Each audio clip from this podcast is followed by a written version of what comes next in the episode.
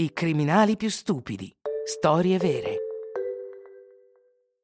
Pazienza mal ricompensata.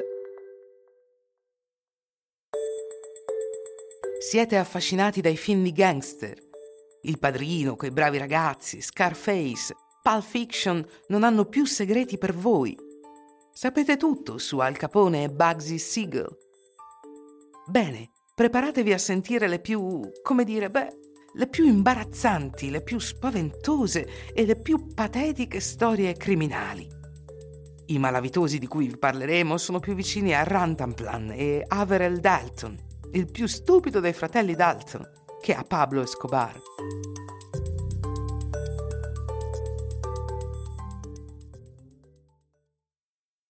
Il ladro del giorno ha davvero pensato a tutto, o quasi. Per derubare il Family Dollar di Houston sulla North Freeway ha l'aiuto di un complice e ha studiato attentamente i movimenti del personale. Un giovedì di ottobre duemilaquattordici è entrato nel supermercato e ha preso un carrello. Vestito di nero, passeggia nei corridoi come qualsiasi altro cliente. La telecamera di sorveglianza, che ovviamente non si perde nulla, lo riprende mentre guarda i prodotti che sembra esitare a comprare. Poi improvvisamente si china e comincia a svuotare lo scaffale più basso nella sezione delle conserve. Afferra una lattina dopo l'altra e le ammucchia sul pavimento piuttosto rapidamente. Poi, come un grande serpente, striscia a testa bassa nello spazio lasciato libero dalle lattine. Braccia, testa, corpo, gambe e poi i piedi. L'uomo scompare così completamente sotto lo scaffale.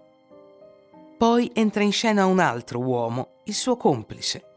Guarda a destra e a sinistra, prima di chinarsi davanti allo scaffale dove il nostro ladro è scomparso. E inizia a mettere via tutte le lattine che sono ancora sul pavimento dello scaffale. Uno dopo l'altro, le impila di nuovo e si allontana. Non succede più niente per diverse ore, almeno per quanto riguarda l'uomo dietro le lattine, perché nel negozio i clienti vanno e vengono come al solito. Il nostro ladro nascosto passa completamente inosservato. Verso le ventidue e trenta il negozio si svuota dei suoi clienti. Poi è il turno dei dipendenti che lasciano il posto verso le ventitré. Nel negozio cala il silenzio. Niente si muove nei bui corridoi. È ora che il nostro ladro esca dal suo nascondiglio. Per farlo deve spingere le lattine, alcune delle quali cadono a terra. Un piede, una gamba, una spalla, un braccio.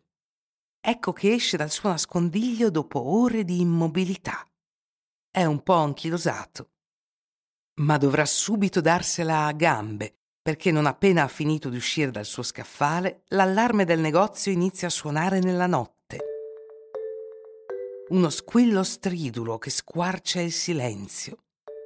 All'inizio colpito dal suono, che gli perfora le orecchie e suona la campana a morto per le sue intenzioni. Tutta la sua pazienza non è servita a niente. Poi, in preda al panico, comincia a correre per i corridoi alla ricerca dell'uscita d'emergenza. E scappa a mani vuote. Consigliamo al nostro ladro del giorno di prendere in considerazione tutte le caratteristiche del luogo che vuole rapinare, perché se la pazienza può superare tutto, non dispensa da un po' di buonsenso.